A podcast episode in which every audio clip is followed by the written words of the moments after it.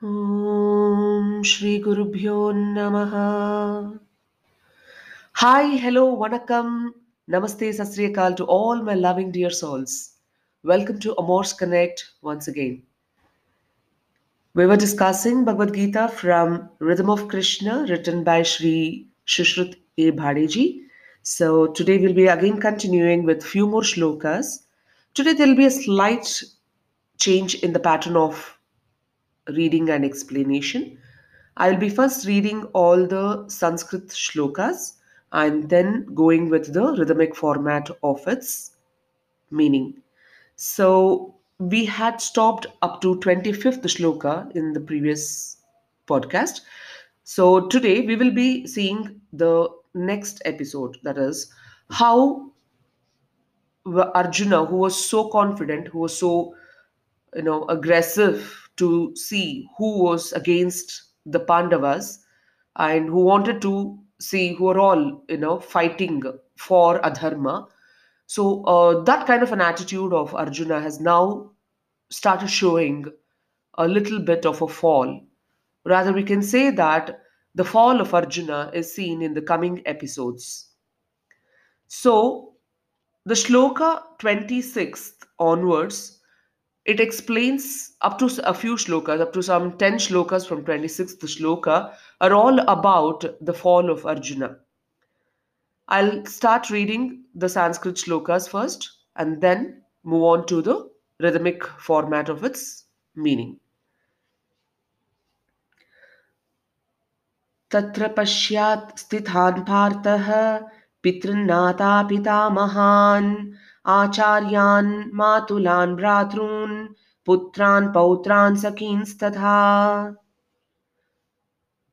kripaya paraya vishto vishidanti vishidannidam abhravit Arjuna uvacha drishtveemam svajanam Krishna yuyutsum samupastitam sidhanti mama gatrani Mukam cha parishushiyati vepatuscha sharire me roma harshascha jayate gandivam sramsate hastat tvai cha paridahyate nacha shaknomyavastatum brahmativa cha me manaha nimittani cha pashyami viparitani keshava Nacha shreyo nupashyami hatva svajanamavahe nakankshe vijayam Krishna nacha rajyam sukhani cha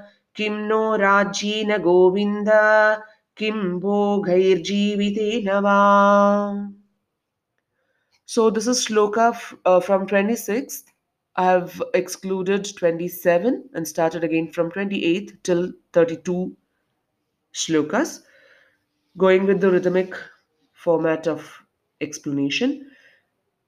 Thus present there, Arjuna watched all his foes, his own uncles and grandfathers who were close, teachers and relatives and his dearest brothers, children, nephews and friends amongst elders, and his most beloved ones and in-laws too, in both armies he saw as he stood between the two. Arjuna noticed all those gathered to war, every one of them who had come to spar. Despondent and overcome by compassion, a distraught Arjuna spoke in this fashion. O Krishna, my own kin stand here in my sight altogether and filled with a desire to fight. Watching them, my heart gives a cold sigh and my throat feels all so parched and dry. Down my spine brow runs a shiver that makes my whole body shudder. From my hand slips the Gandiva bow, and my skin seems on fire now. My mind and head are spinning round. Impossible it is for me to even stand ground. Even all the signs that I observe, O Krishna, they seem to obverse. I see absolutely no fame or pride in killing anyone on either side. O Krishna, I desire not a victory nor the comforts of a territory. Any kingdom or lordship acquired in this way, would it be not a waste? What else of it can I say?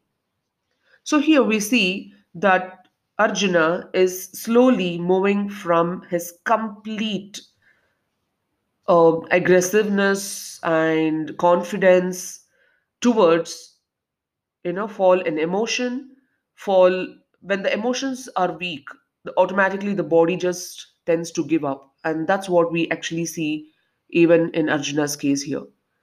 So from 26th shloka up to 28-29, we can see how, he started to see who are all standing against him, and his own kith and kin, including in-laws, brothers, friends.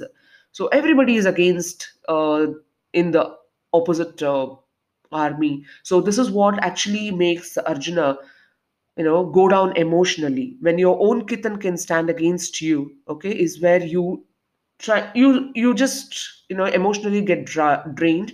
And that's what we see with Arjuna also. And watching this, not only his emotional weakness is shown, but also as you become emotionally weak, your body tends to give up. There's a lot of changes that happens inside your body also. So same is explained in the further shlokas.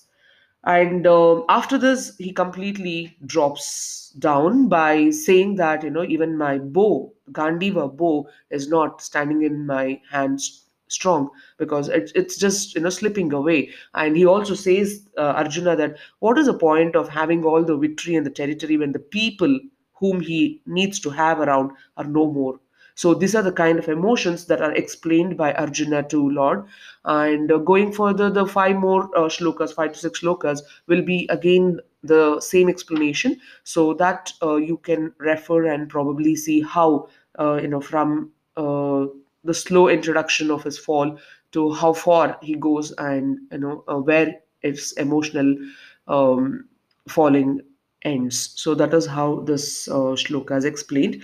And this is sometimes seen in our own families or, in our circumstances, like when we have to face something against our own close ones, okay, we emotionally get drained. Our, body will start trembling with fear, guilt. So many emotions along with the bodily changes will be seen. So same thing happened with Arjuna also.